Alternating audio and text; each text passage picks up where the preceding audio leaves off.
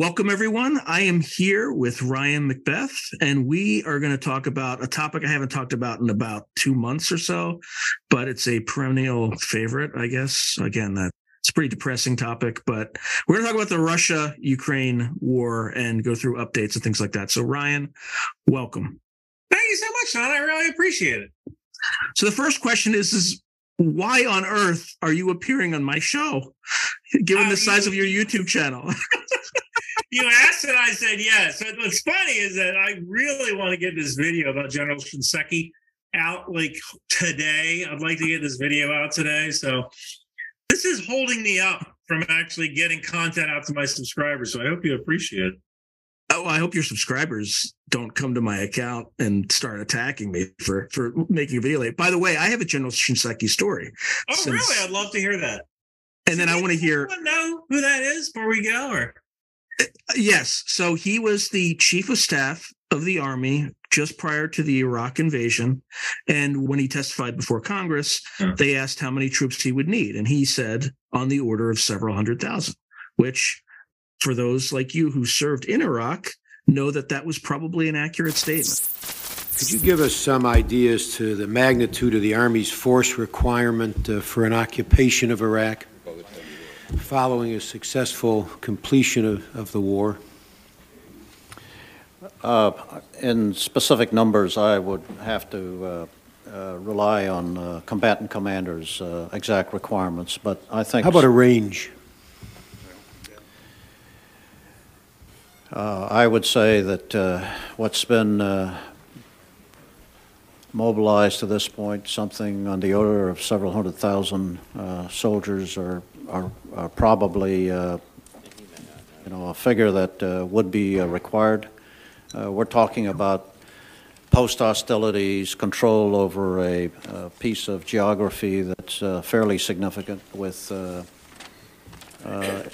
the kinds of ethnic tensions that could lead to uh, other uh, problems, and so it takes a significant ground force presence uh, to maintain a safe and secure environment, to ensure that uh, people are fed, that uh, water is distributed, all the normal uh, responsibilities that go along with administering a situation like this.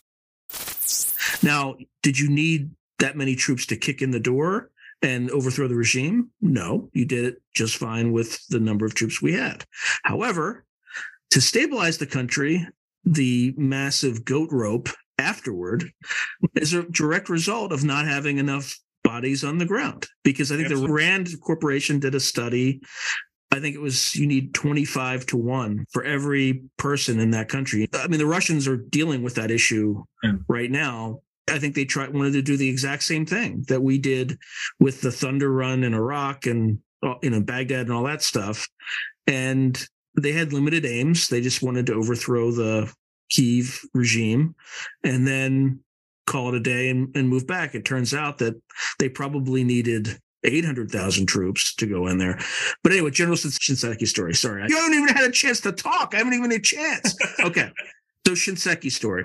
All right. So my apologies. It's going to sound a little pretentious. So I went to a certain school and one side was on Boston, one was in Cambridge. Okay. So General Shinseki was at the Kennedy School of Government. He invited all the ROTC students and veterans at the various graduate schools to have breakfast with them.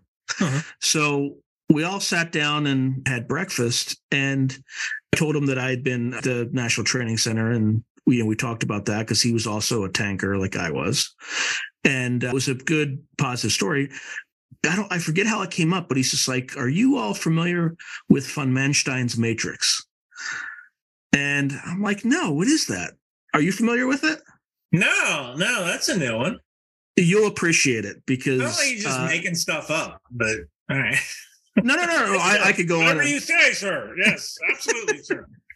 Well, so there was a German general, von Manstein, who also, by the way, led the German campaign to capture the Crimea in World War okay. II.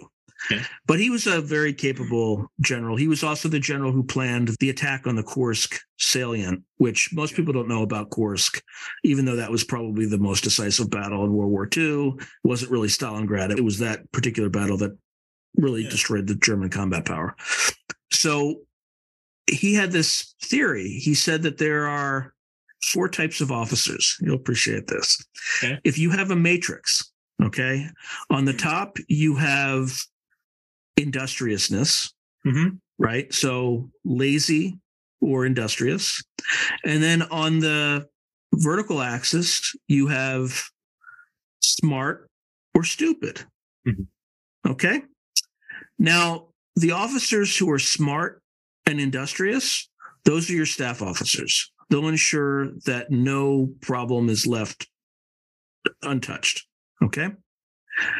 The smart but lazy, those are your general officers because they'll do the very bare minimum to ensure that the, the job gets done. Yeah. The officers who are lazy and stupid, leave them alone. They're harmless. The officers that are industrious and stupid, you need to call them out of the military as soon as possible because they will do the maximum damage that you could possibly imagine. So that's von Manstein's Matrix. So Shinseki, your video will probably come out before this one, but what's that going to be about? And So Yeah. it's uh, a couple of days ago, I talked about the Stryker, and I called Shinseki. He is And- and- and- and for- for people who are- for people who are completely ignorant about military vehicles, what's the Stryker? The Stryker is uh, an eight-wheeled armored personnel carrier, in some cases an IVF, an infantry fighting vehicle. And these were just donated to Ukraine. And General Shinseki pioneered this idea of the Stryker. He called it the uh, IAV, the interim armored vehicle. After Bosnia, when he was going, you know what? The world is changing. We need to have some kind of light vehicle that could deal with all these brush fire wars and self deploy. And that eventually turned into the Stryker, which is a pretty good vehicle today. So he he had a brilliant idea and ultimately was taken down by a not so great idea of, of making us all wear a silly hat. That's The That's black, the makes black berets, the Black black berets. I, I remember that. The Ranger Regiment was not very happy about that. you know, I, I, I remember it differently, but it seemed like it wasn't the Ranger Regiment. The Ranger Regiment was like, okay, we'll just wear tan, and they went back into the woods to do Ranger things. It was everybody else who was upset, and maybe retired Ranger Bros as well. You know, because I remember one guy who walked all the way from like Texas to the White House. I think he called it like they, there was an internet site and all that. It was like the Great Presidential Ruck, and he was going to walk all the way to the White House to give President Bush his black beret. And he got to the when he was asking to stay at people's houses and stuff. So he rucked all the way from Texas to the White House, and Bush wasn't home. you know, like I, I don't know how that story ended, but like I don't want to call ahead. Th- th- Those those were wonderful days when that was the only controversy that we have. Now government's monitoring Twitter feeds and restricting people's First Amendment rights. But anyway, I won't I won't add anything to that. Okay. Russia, Ukraine. Mm-hmm.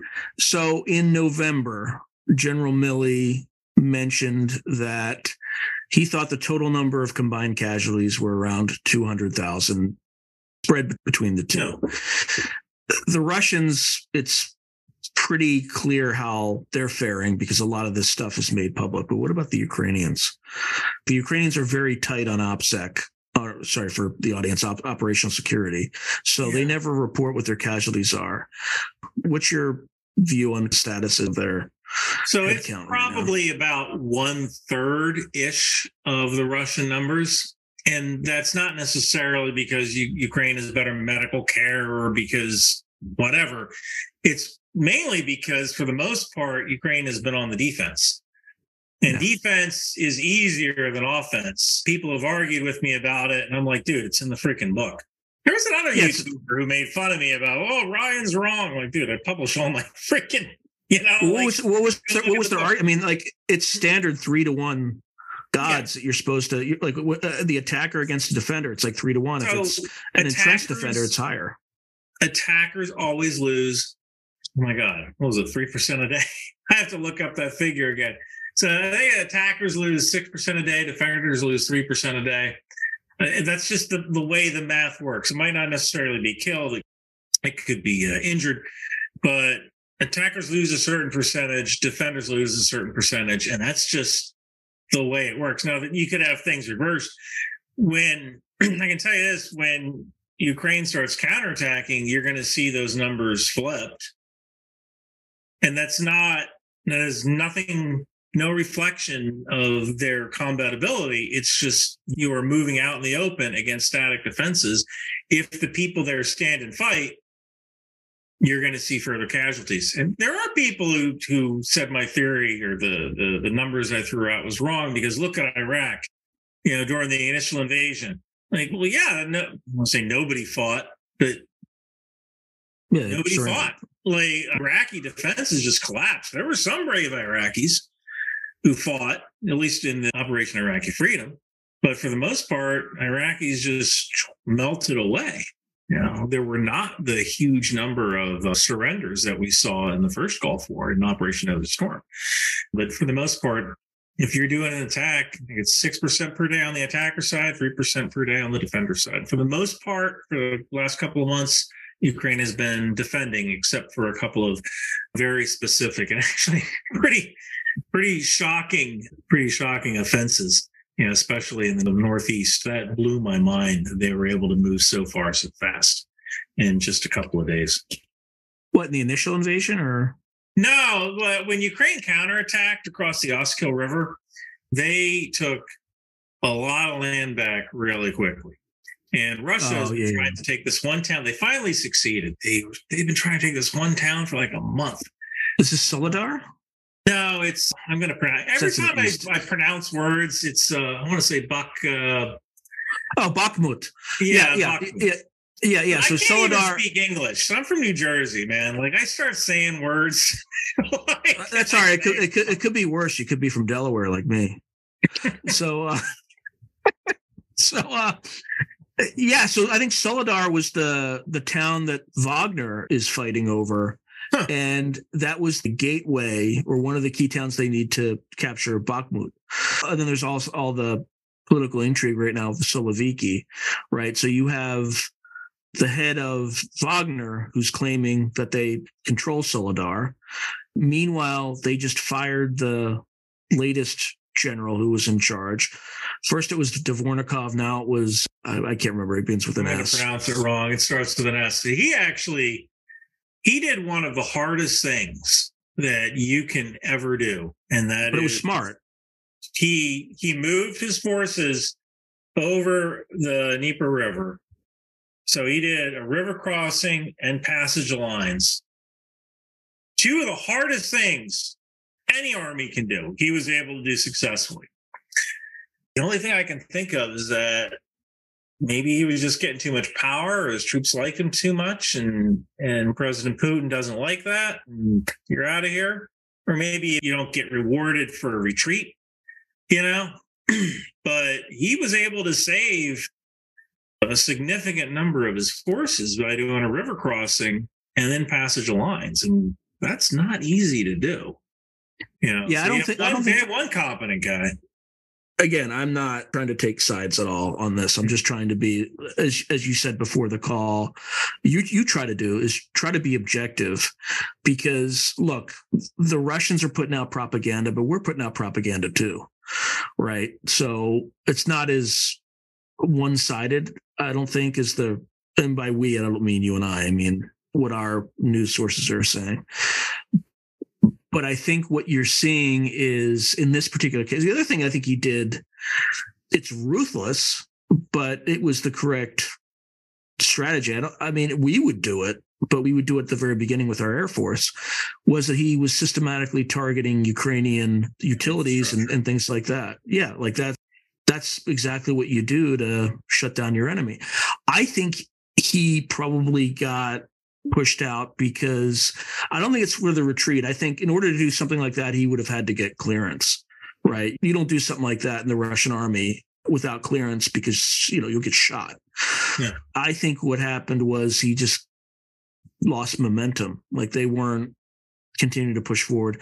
At the same time, you had the the Wagner guy. Yevgeny Prigozhin is, is hmm. playing this political game. The person who astonishes me that he's still around is Shoigu. Mhm. He is the most incompetent manager in all of Russia, but he's the most crafty politician I've ever seen. It could be like Rumsfeld in the sense of, you know, he doesn't have any political ambitions and he's not a threat. And once in a while, maybe he makes an okay decision. So why not keep him around? Because God, if you got someone competent in there, you know, that could be a threat. There's a book, I think it was called How to Be a Dictator. It was actually yeah, a pretty Peter, darn Dun- good book. Peter. Well, there's a show on Netflix too. It's Oh, by yeah, How um, to Be a Dic- and Pe- Peter Dinklage- It was called the Dictator's Handbook or something like that. But yeah, the one of the things is you have to satisfy three criteria or three people. You have to satisfy the army, you have to satisfy the police, then you have to satisfy your elite, you know, the people in power.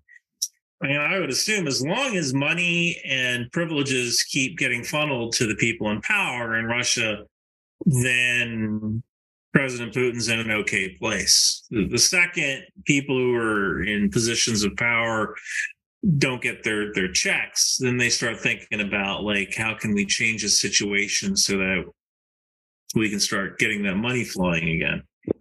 I- I guess that's occasionally why you have purges, right? That's why you you kick people out because you don't want someone getting ideas in their head that they can. I- guess yeah, this was in the book too. Might not be a bad idea to once in a while just purge anybody, you know, just to keep yeah, just random people to keep. just, randomly purge someone who's elite just just cause. So, So probably one of the- Jurassic. Yeah, go on. Go ahead. Go ahead. Uh, probably one of the better movies to watch. And you can find it on Amazon Prime. Uh, you know, pay the four bucks for the rental. It's called The Death of Stalin. And Oh yeah, uh, I've seen that. Yeah. I mean, brilliant freaking movie. And everyone speaks English in it. No one tries a Russian accent. They just speak their normal English accents, which actually kind of reflect the diversity of Russia's accents in a way as well. That was so brilliant, that movie, when everyone's plotting against each other, you know, trying to figure out how they're going to eh, get on top. And everybody's watching each other. Just, I can't even imagine a life like that, you know. Work in corporate, and you'll you'll get a good idea. I don't know. I do work in a corporate world, and I, I I love my job. And I think the reason I've been successful in my corporate life is the same reason why I was successful in the military. And that's for some reason everybody likes me. I could never figure that out. Why do people like me? But I've always been, oh, Ryan, he's a good guy. And I've coasted like my, I was the most mediocre soldier and NCO. But it was one of those things where every, I could run too. At least I used to be able to run. Like now, I still run. I'm a lot slower, but I was that guy. I could run, and everybody liked me.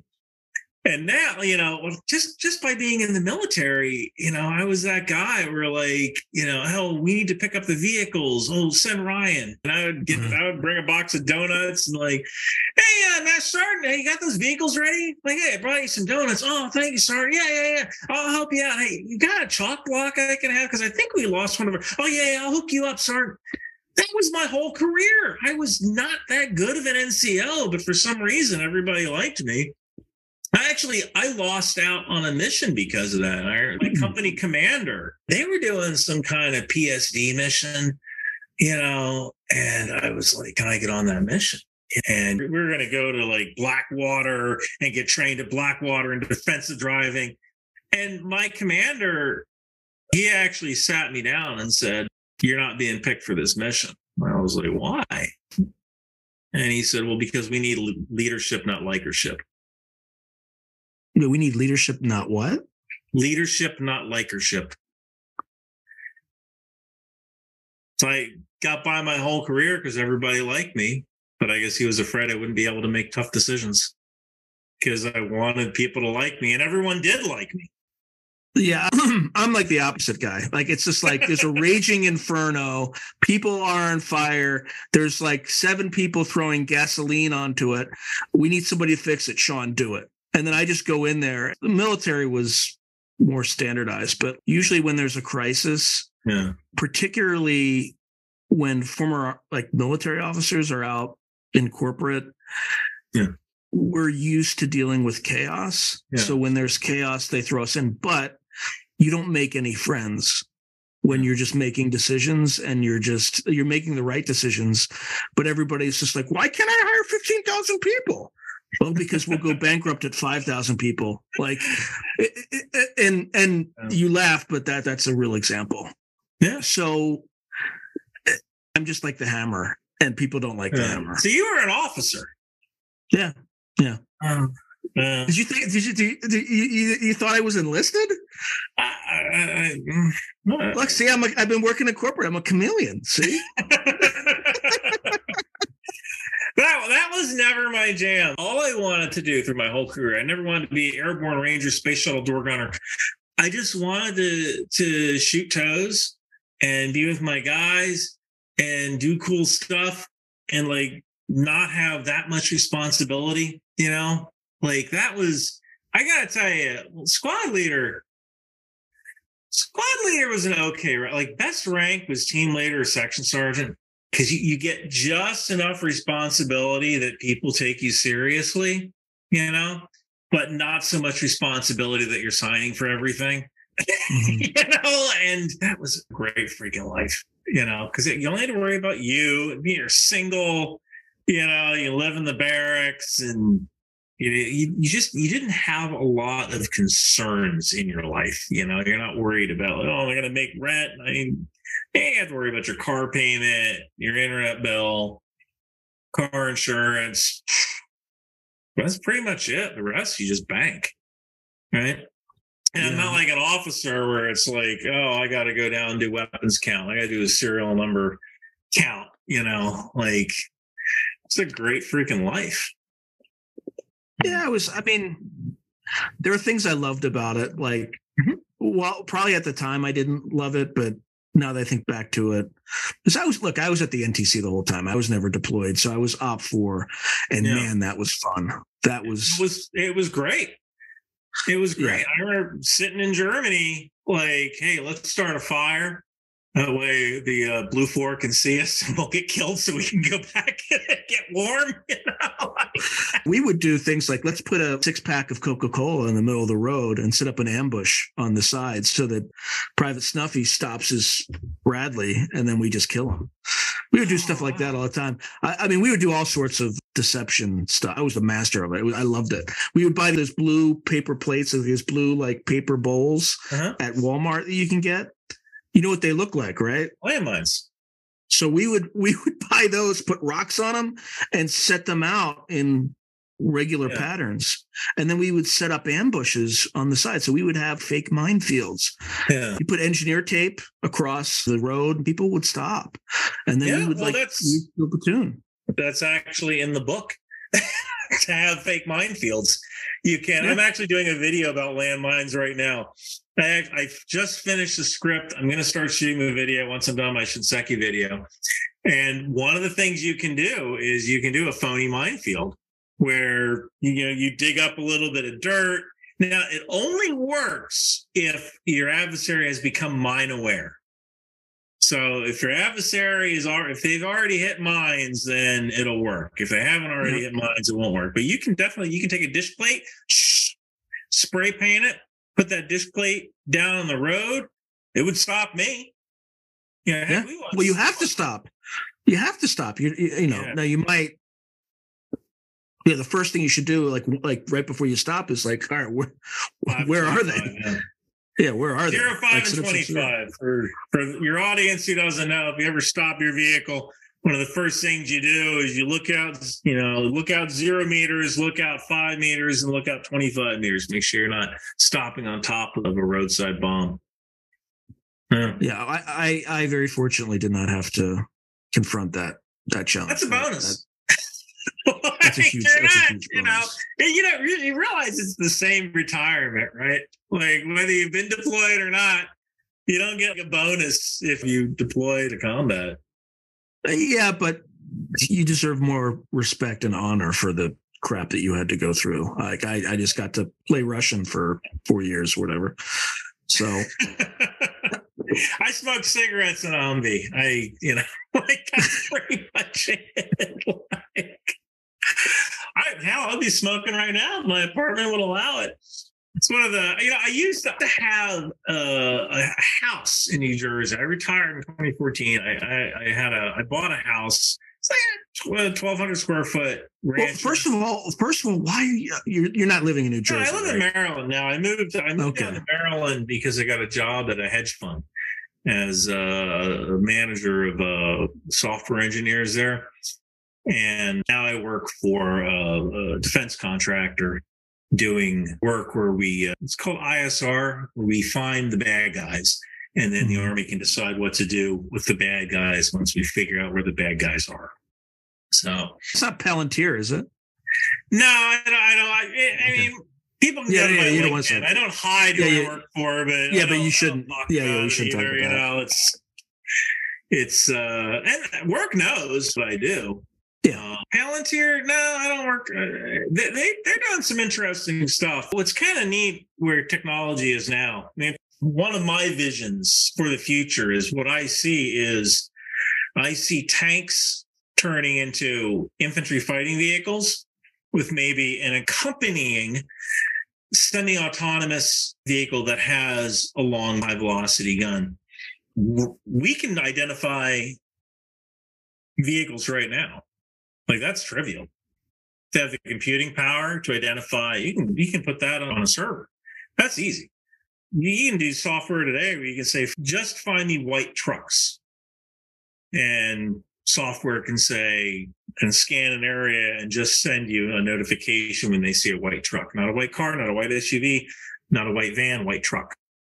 So you think about it, having some kind of semi-autonomous vehicle, a tank that has software loaded on it that knows what adversary vehicles look like on thermal and on uh, regular daylight. That certainly has an advantage because if you have it in some kind of semi-autonomous mode, it can identify those targets and can send those targets to an operator for the operator to decide whether to service those targets or not. And it's probably more accurate than an operator too. How do you handle deception turrets? Like fiberglass turrets that are shaped exactly like The same way you would handle it if you're uh, a regular operator. You make mistakes. like that's, you know, I, I've, I've talked to people about using robotics to engage targets before. And one of the arguments is that what if the robot makes a mistake? What if the human makes a mistake? At least the robot can see in multiple spectrums, right? yeah. So if you Yeah, I, I think I think that's the answer, right? Yeah. It's just the I mean, so one of the things like missiles, those uh, Stinger missiles, Stinger missiles actually work in two spectrums, IR and ultraviolet. So not only are you going after the engine on IR, you're also looking at the ultraviolet shadow of the plane, and a flare that someone pops out looks totally different. So older missiles might be confused by a flare, but more modern missiles, when they're using two different spectrums, using IR and ultraviolet, they go, "Oh, wait, that flare doesn't look like what I was going after before." So I'm going to keep going after this thing. So if you have a, a tank or a semi-autonomous vehicle with a long gun, and this semi-autonomous vehicle is constantly looking for targets, constantly looking for threats, and multiple spectrums, thermal, IR, ultraviolet, and regular daylight, right? If it's looking for threats in four freaking spectrums, that's three more spectrums than a human can look. It, it might be able to go, well, on thermal, that looks like a T 72, but on ultraviolet, it's really just a BMP with a Vismod. You know, maybe throw that as an error, let the human decide what they want me to do. So, now here's another here's another yeah by the way i'm thinking i'm thinking like a OPFOR guy now so Yeah. what if that vehicle is hiding in a school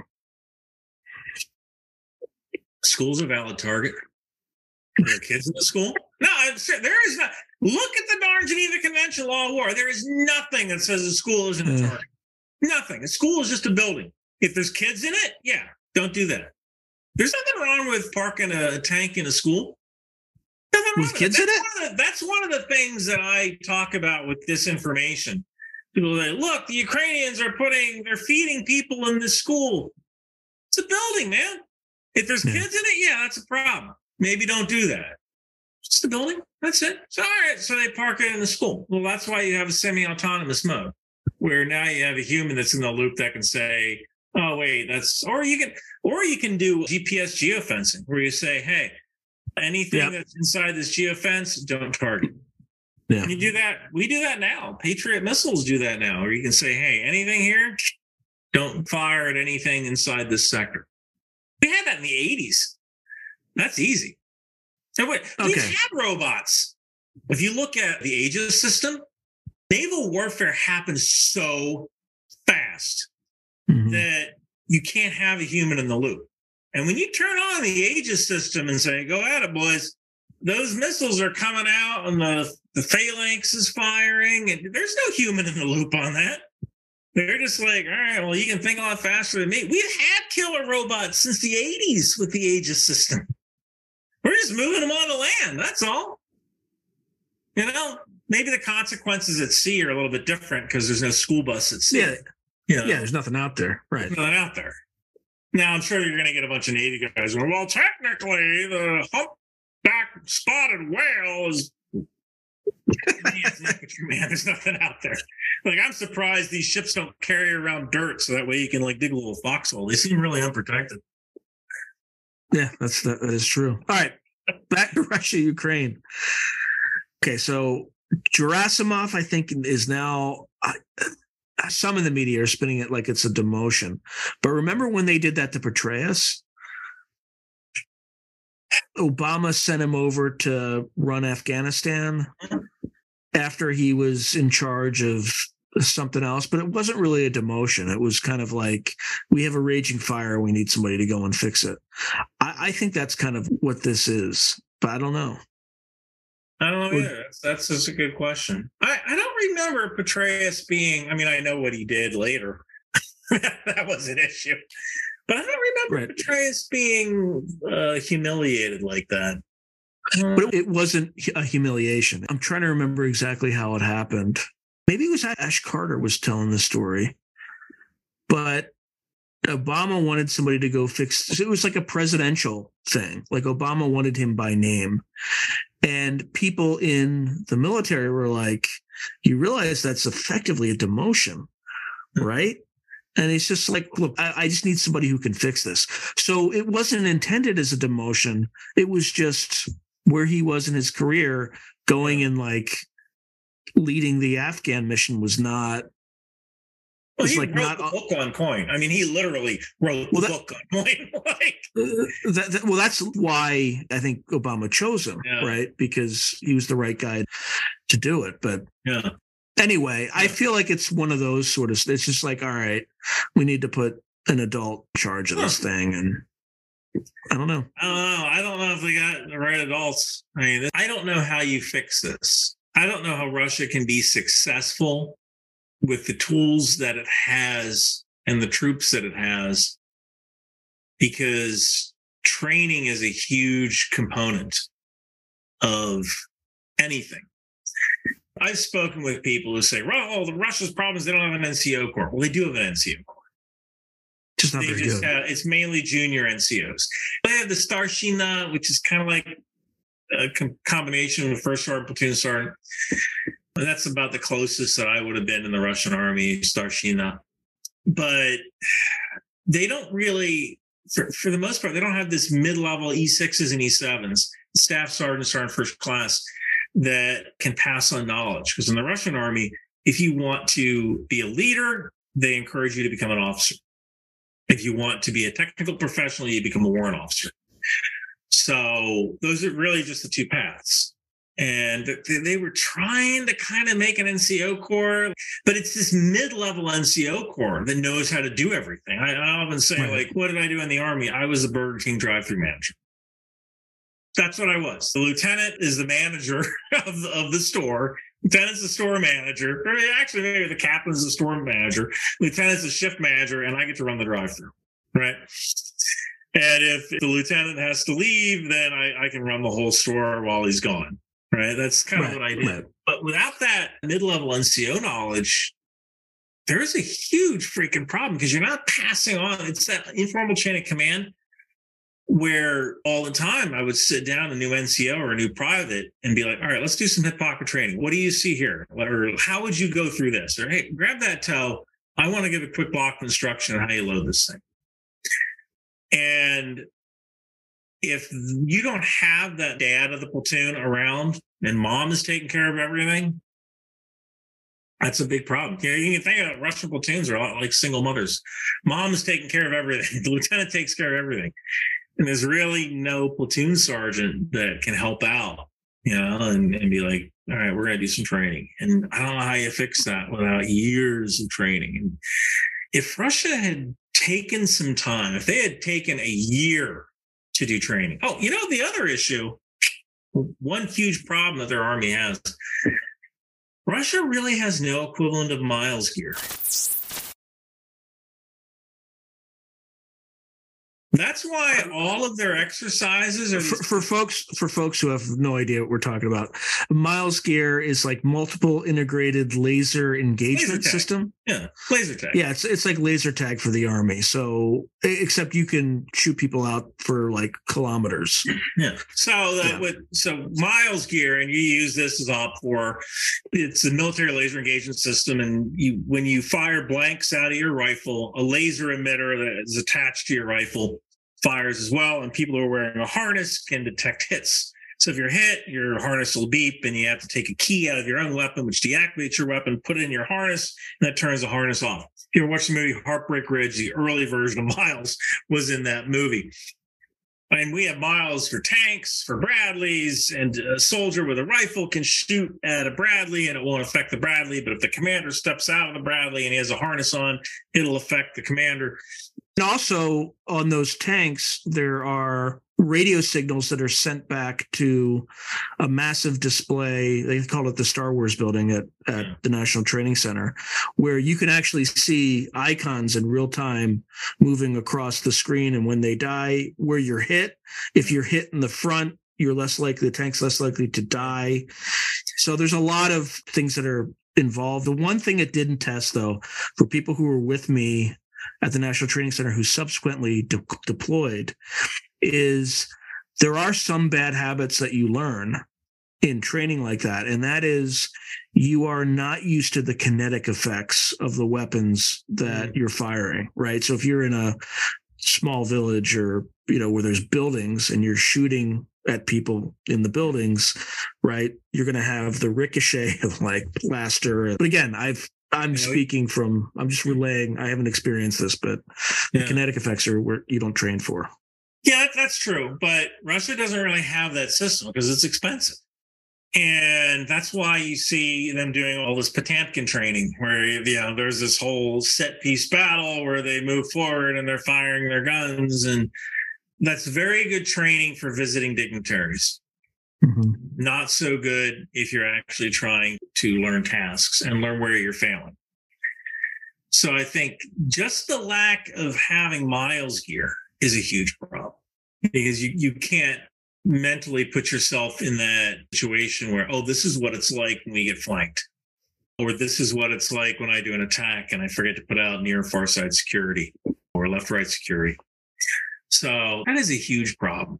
And if Russia had trained for maybe a year or two first before entering Ukraine, I, I don't want to say things would be different. I think things would be harder. I think that maybe they would have gotten to Kiev and then just face just Molotov cocktails and, and an insurgency that would have made Iraq look like romper room. Like these people just do not want to live under Russia. They don't want to live under Russia. Like, well, I'm pretty confident the plan was never to seize territory. The plan was to do a decapitation strike.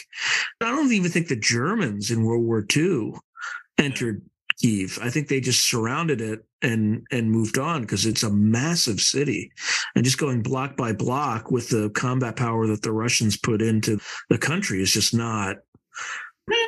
I think you're right. Ain't gonna work. Decapitation strike, put in a new leader, and then you know free profit. Right now, I have a guy. I if you're President Putin, it is terrifying having a about NATO. People talk about, oh, they're going to join NATO, and if only they didn't join NATO, we had an agreement that no one would become NATO. Like, number one, every country has a right to enter any treaty they want with any other country.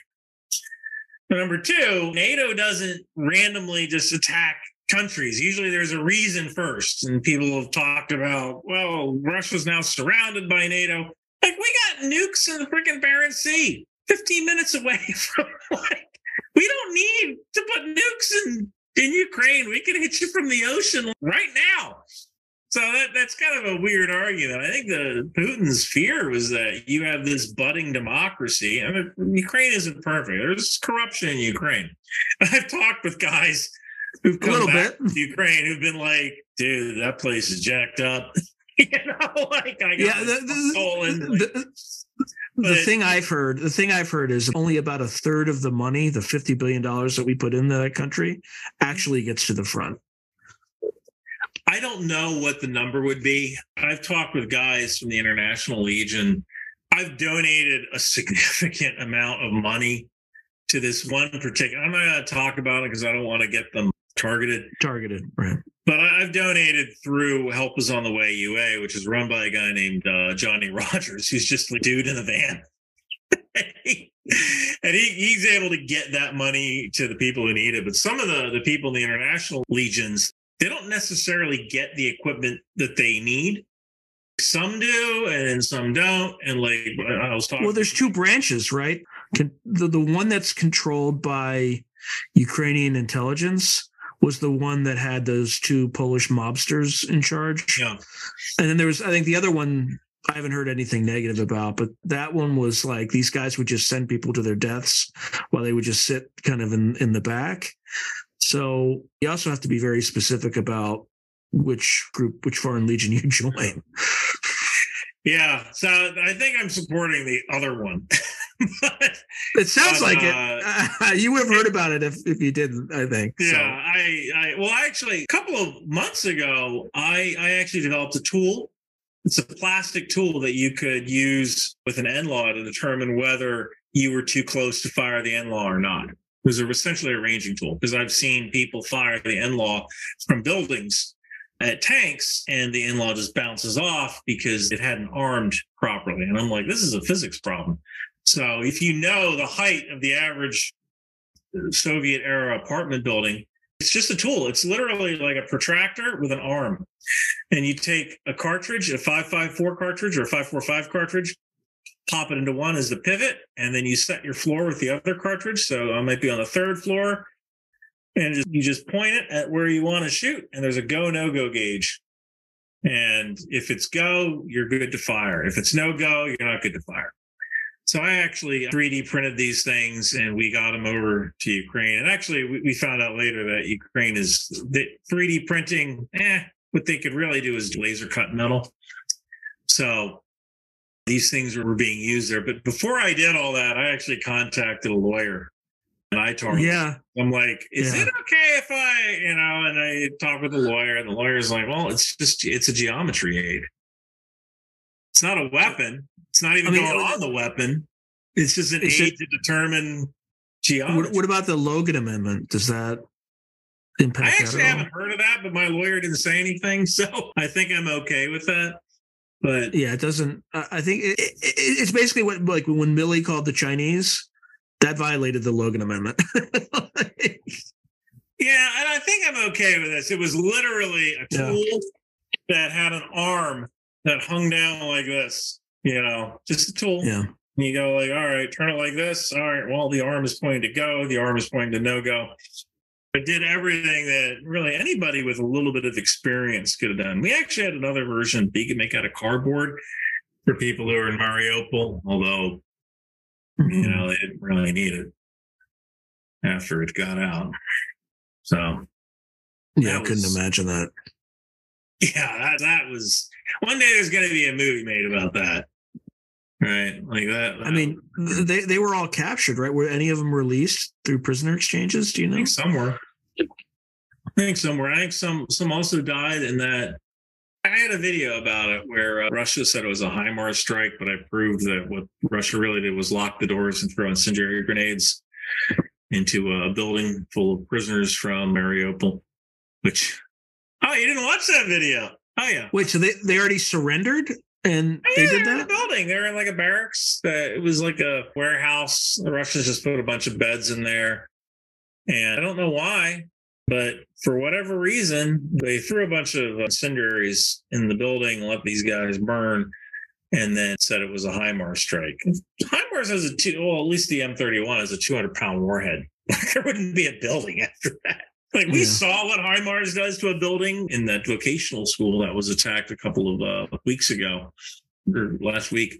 So when a HIMARS rocket, if it hit like an aluminum frame building, like it just would have been nothing left. That was actually a tough one to get past the YouTube censors because uh, there were like skeletons. You know, I had to like not show the skeletons.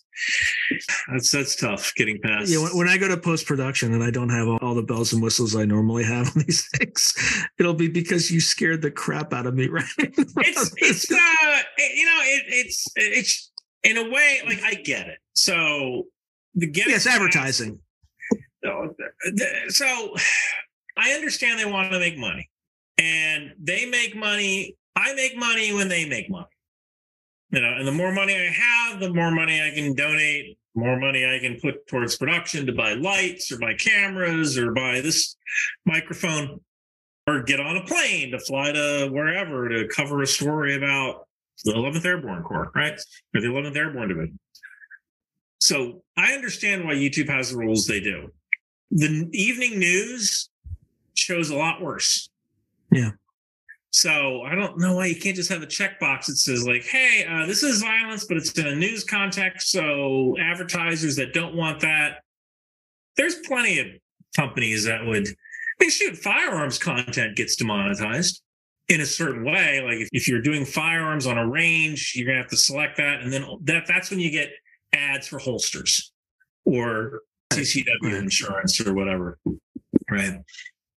Speaking of arms, Mhm. so I saw this this morning, but I think it was on a Ukrainian website, so I don't. It's probably about fifty percent true. Okay. So, according to that website, over 100% of all the Russian tanks that entered Ukraine have been destroyed, at least in terms of numbers.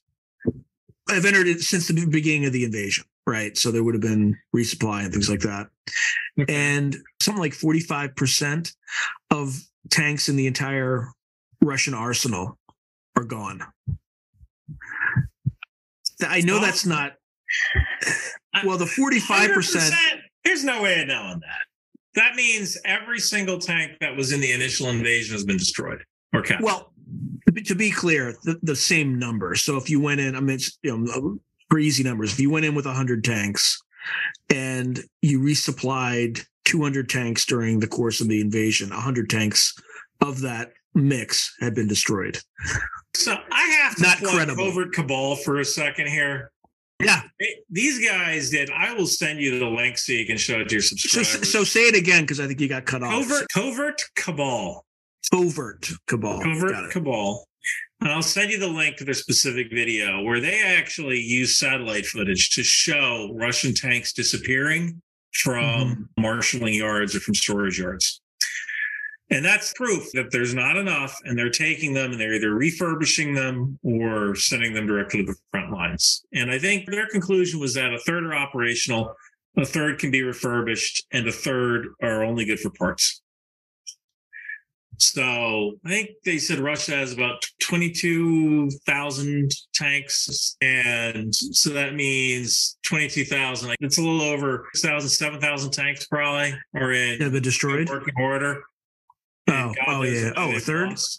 Yeah. Yeah, yeah. Seven thousand tanks. 7,000 Seven tanks. And thousand. So Yeah. Oryx, I mean, Oryx has been great. Seven seven point one four five something to be exact. Just just so you Yeah, Oryx has been great about tracking each individual vehicle that's been destroyed. And they're pretty good at figuring out which vehicles which based on hull numbers and things like that. So I think they said about 2,000 of these things have been destroyed. Everyone keeps saying Russia's running out of equipment, but they've been running out of equipment for the past six months. Right? Like they, Al- al- Although the tanks that they're throwing in are now T-62s for the most part, right? I have not seen that.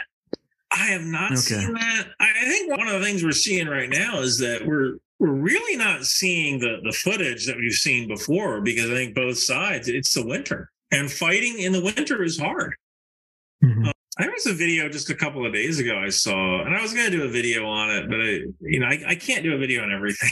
You know, like, and uh, this one guy, he was wearing women's boots. Like, because maybe it was just the best.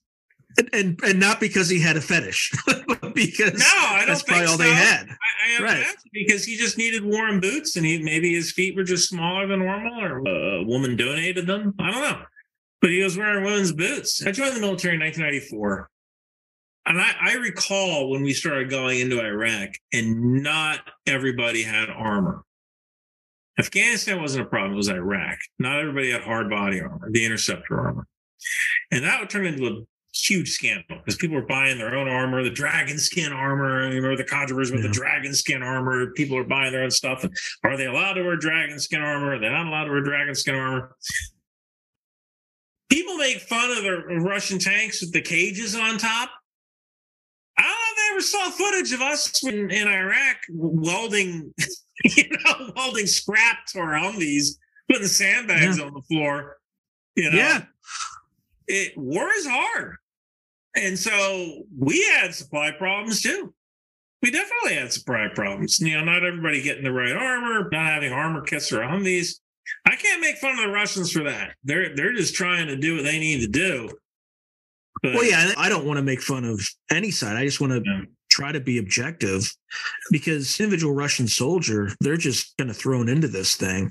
Now, the ones who commit atrocities, they deserve all the the scorn and death Yeah. that they experience. But same thing on the Ukrainian side. If they're committing atrocities, which I would be surprised if they weren't in some instances, but they're very good at locking down any anything that's negative. But I haven't heard any. they anything. they so one of the things that they're kind of operating under is that I think everybody knows that NATO will support Ukraine as long as it's politically expedient.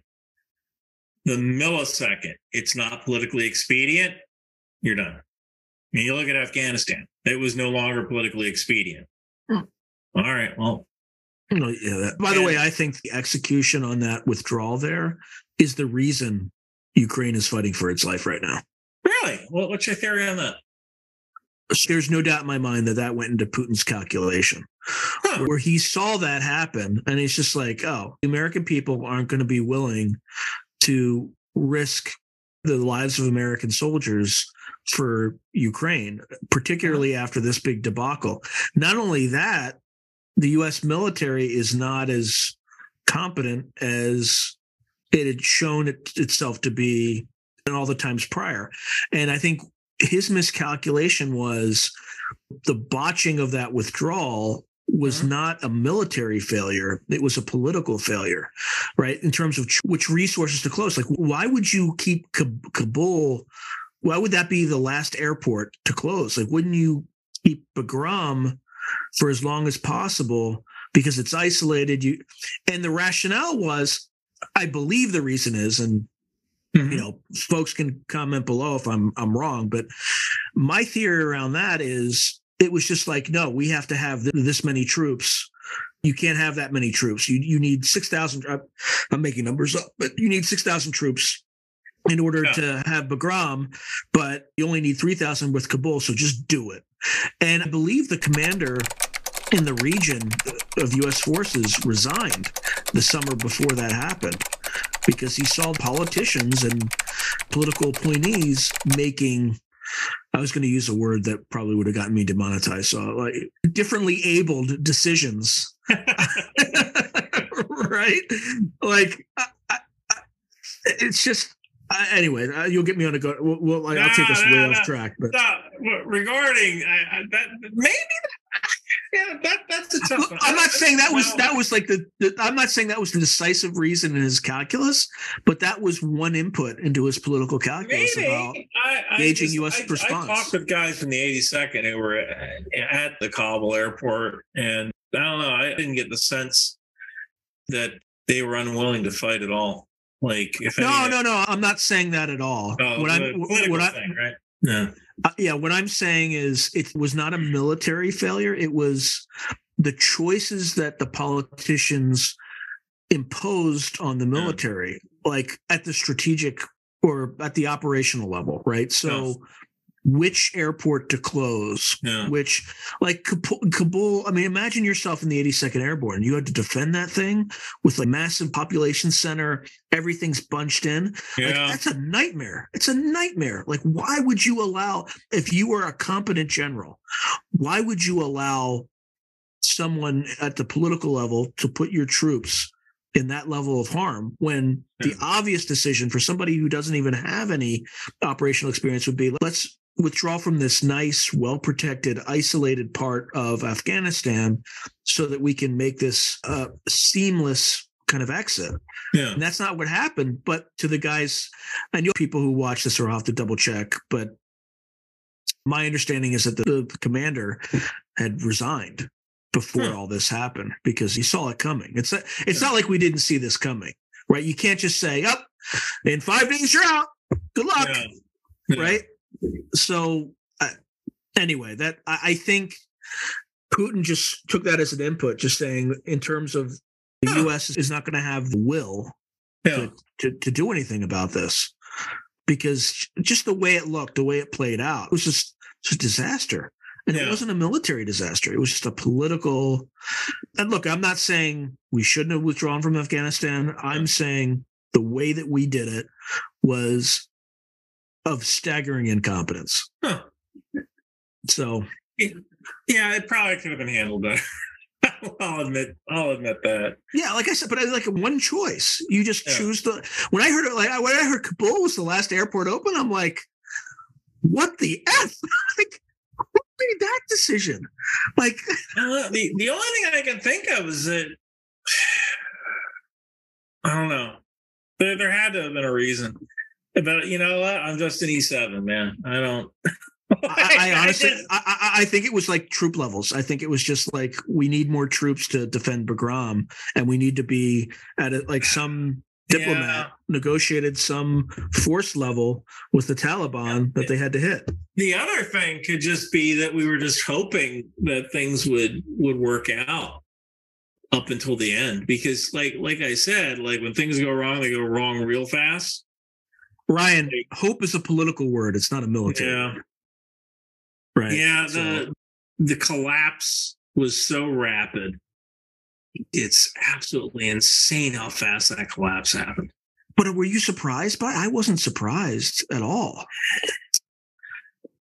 Uh, I think so. I was never in Afghanistan, but I knew a lot of people who were. There were some Afghans who wanted us there. There were some Afghans who wanted to try to make a better country. There were some Afghans who were in the army because it was a paycheck. I don't know. Was I surprised? I think I, I thought it would take longer than it did.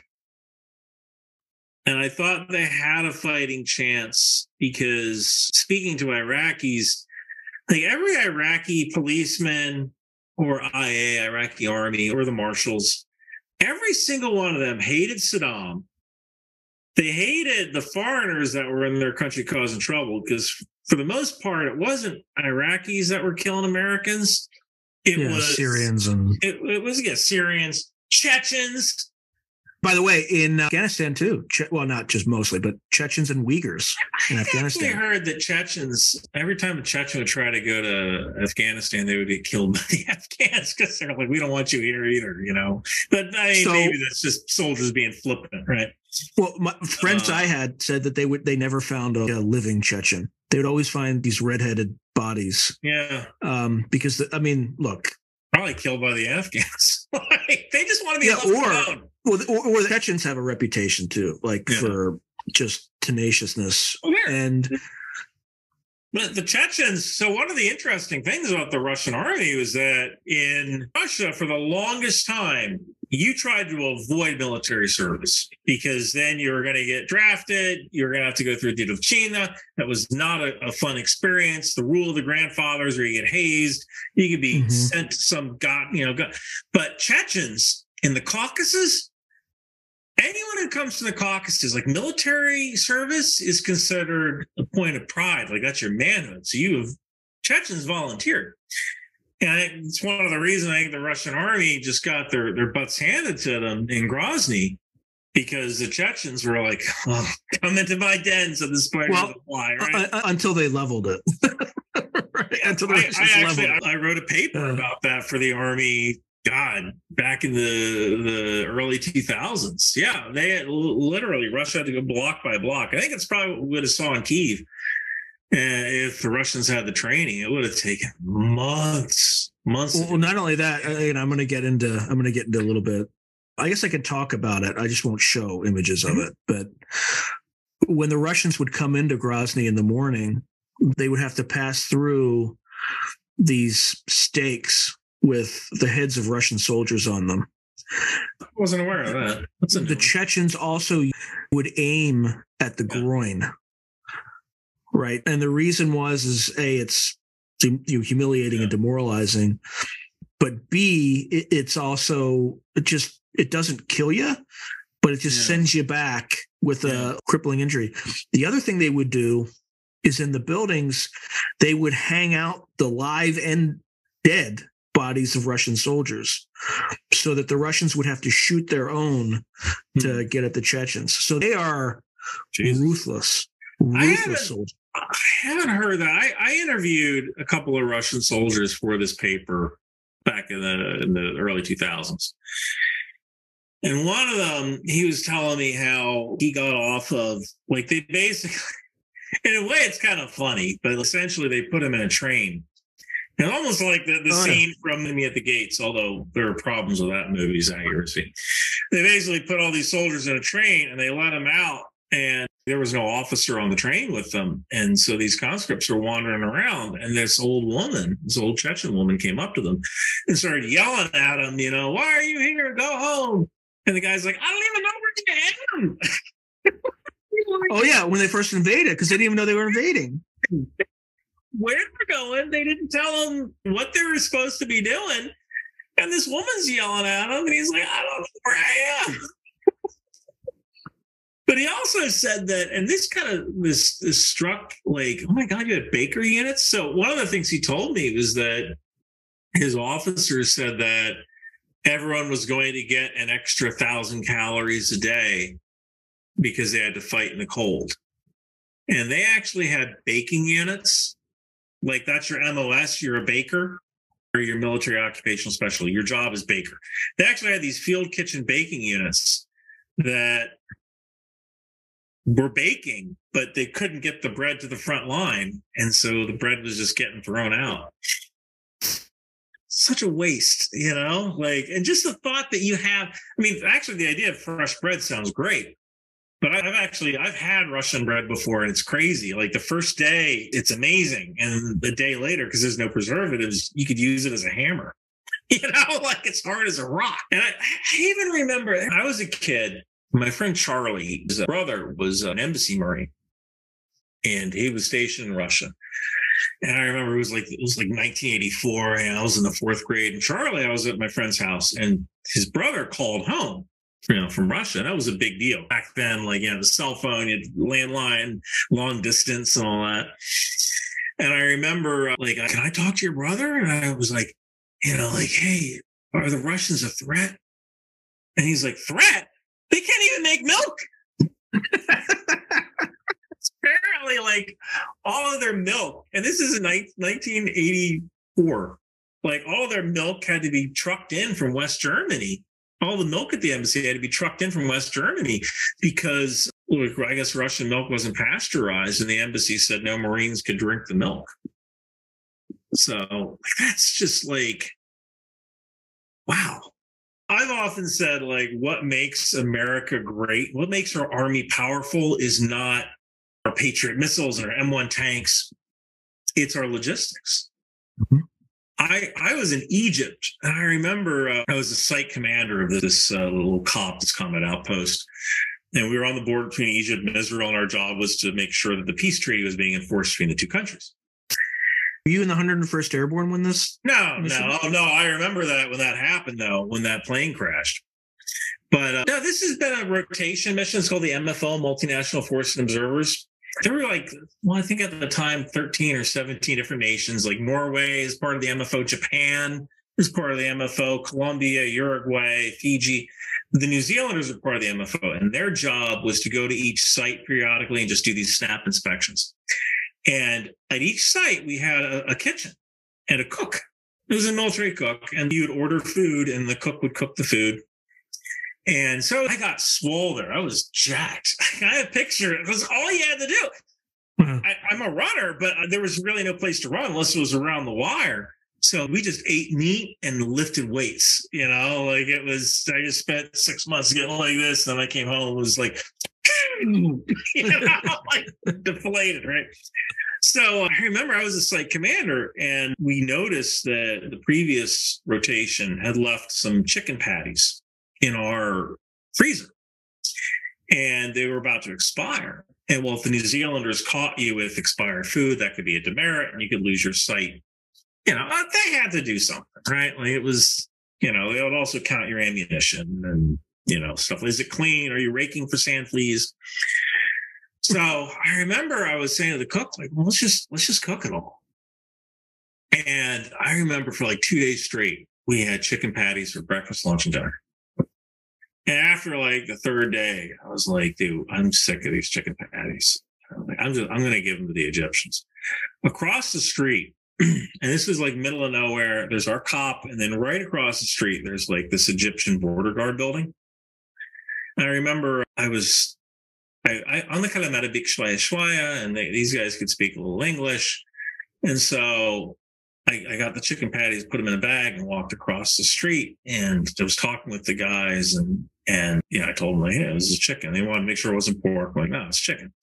Mm-hmm. They were so happy because every day the Egyptian first sergeant would stop by in the morning in a van and drop off a bag of rice and vegetables, and that was your breakfast, lunch, and dinner. Yeah, they had a 55 gallon drum that they would fill up periodically with water every week, I think, with water. And they had like this old black and white TV with like a coat hanger as an antenna as their entertainment. Meanwhile, back on our site, we had satellite TV, two different kinds of satellite TV. Some, not all, but some of our buildings are air conditioned, like our TOC was air conditioned.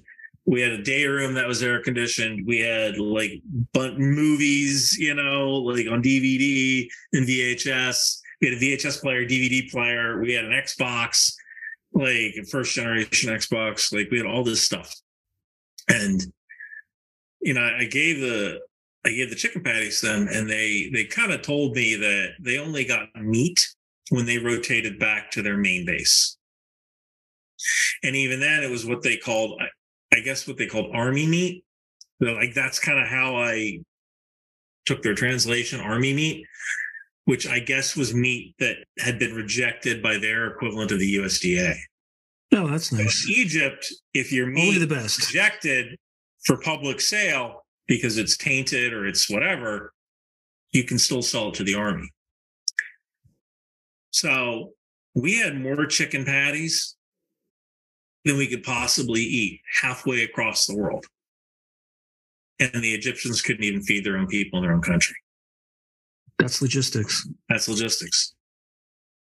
Like, All right, one last question because we're, we're going way, way over long, and then we got to continue the discussion. So you're the Russians. Well, actually, no, I'll I'll, I'll save that for the next okay. one.